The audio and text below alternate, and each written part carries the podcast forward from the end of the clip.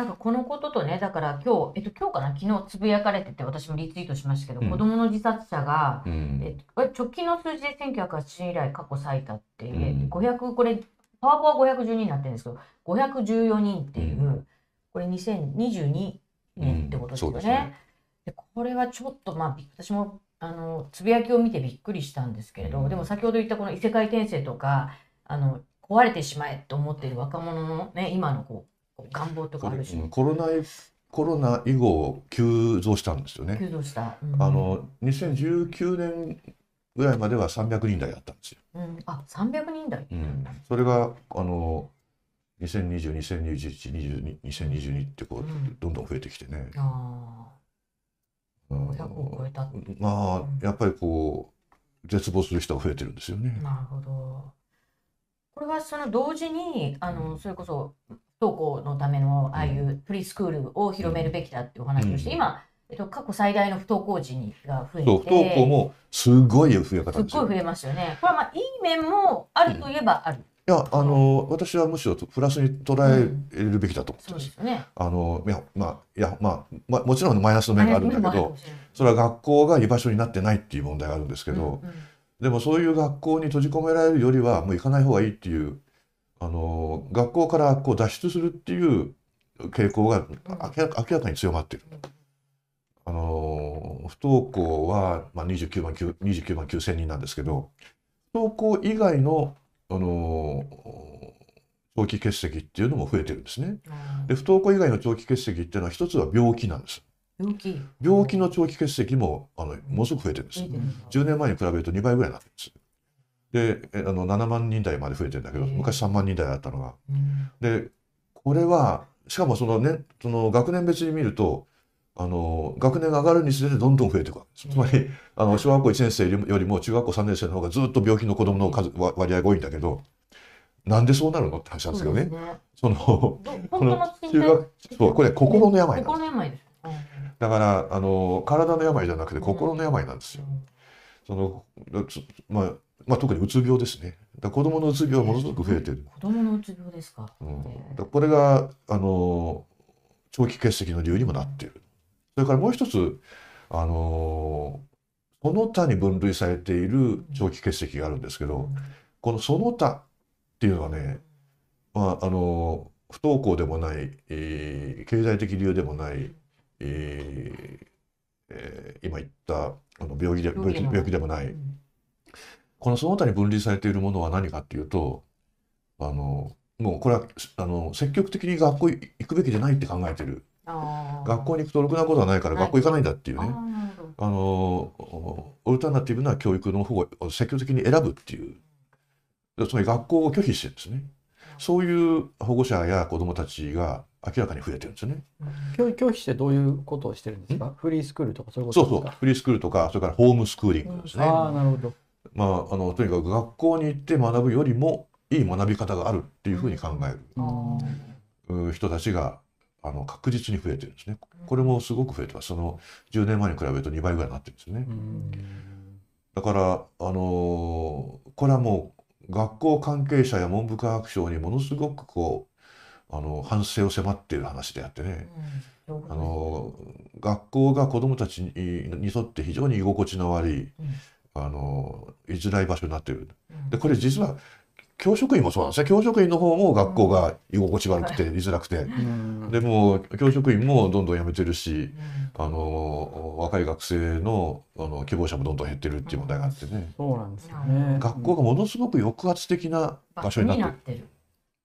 学手とか、まあ、教員のいろいろうん。ママニュアルとか。あの競争主義はびこってね、あの学力テストであのまあ子どもたちも競争させる、うん。学校も競争させる。教員も競争させる、う。ん。まああのこれは朝日新聞ですけれども、そういうね。志願者もどんどん減ってますけどね。そう減ってるんですよ。だからあのもっと学校を魅力ある教職を魅力魅力あるものにしようっていうことはまあ文科省だって考えてるんだけどあの文科省がねいろんなことやればやるほどよくあのよくないって。いう。あの僕がいっぺんもう今までやってきたことをその白紙に戻してそれで学校をもっとじもうあの自由にやらせると。そういうことが必要だと思うんですけどね。まあ、あの特にね僕はあのいわゆるあのニューパブリックマネジメントっていう考え方がねもう公務部門部門全体にあの広がったんですけど、あの何でもかんでもとにかく評価するっていう考え方なんですよね。あの点数に。とにかく評価して競争させれば全体のお業績が上がるっていう考え方がこれがあの学校にも及んできてるんですけど学校も評価する教員も評価する、えーで競争させるっていうね、まあこれはあの新自由主義の一つの表れだと思いますけども、この考え方で、えーとにかく競争的環境こそがいいんだっていう考え方ね。これが根っこの一番問題なんじゃないかなと思ってるんですけどね。それはいつぐらいからこうはじん？じわじわ？あの一時期ゆとり教育寺脇さん。たちなんかね。ゆとりの頃はね、あゆとりの頃は良かったんですよ。ああのゆとり教育と言われているのは90年代から2000年代にかけてなんですけど、2000年代の途中あたりからこういうあの、まあ、要するに小泉政権の頃からなんですけどね、うん。あの競争こそがいいんだっていう。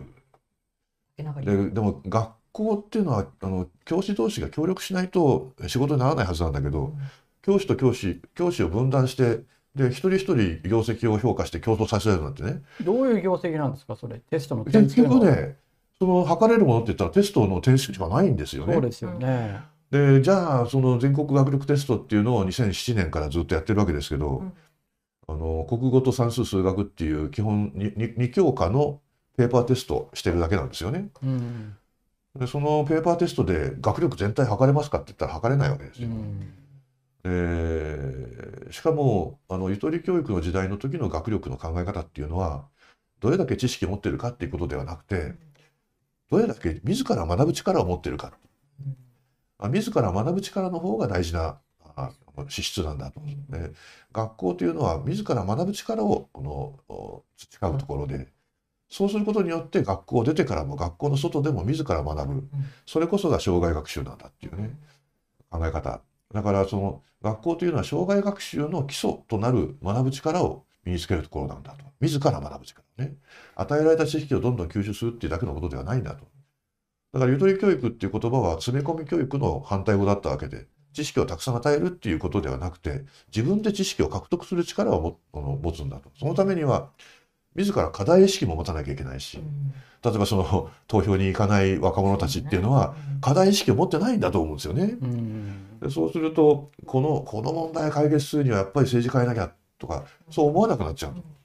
もうなんか全てあの政治についても経済についてももう与えられたものっていう、ね、予見として受け取ってるんじゃないか自分たちがこう変えていけるものだと思ってないんじゃないかっていう気がしますけどこれあの僕はゆとり教育をもっとそのまま進め進めていればこういうことにならなかったんじゃないかと思ってるんですけどうね。ん。それは文科省の中で言うとやっぱり小泉政権以降の流れがあって、それはまあ新自由主義的な流れですよね。そうですね。れがまだ軌道修正聞かずにそのままやってるってことなんですか？やってる、あまあ、新自由主義ともう一つは国家主義なんですよね。もうあのお上の言うこと聞けっていうね。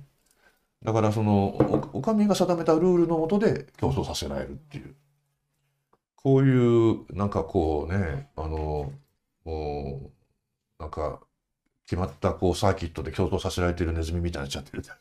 うん。まああのもともとあのゆとり教育のうっていうのはその前の時代のあの臨時教育審議会の議論っていうのがあって臨時教育審議会はね中曽根さんが作ったけども中曽根さんの思惑通りにはならなかったので、私はあの臨教師臨教師のパラドックスって言ってますけど、臨教心は個性重視っていうのをまずあの掲げてそれから障害学習っていうのを掲げたんですけどね。それはあの学ぶものの主体性ってものをさ大事にしようっていう考え方だったわけでゆとり教育も子どもたち一人一人の学ぶ主体としてののあのあり方ってものを大事にするっていう考え方だったわけでね。まあこれあの遡ればまた大正自由教育も同じような考え方だったわけですよね。日本の教育の伝統の中にはもともとあったんですよ。子供自身が学ぶんだっていう考え方は。でそういう学び方をした人たちはあの、まあ、結果的にあの良き主権者にもなるはずなんですよね。で、えー自分たち自分たちでこのお自分たちの社会を変えていけるっていうそういう考えも持てるんだろうけど、その与えられたルールの中で、えー頑張れ頑張れとかいうような教育ばっかりされてしまうとまあねあの自分たちの力で世の中を変えようと思わなくなっちゃう。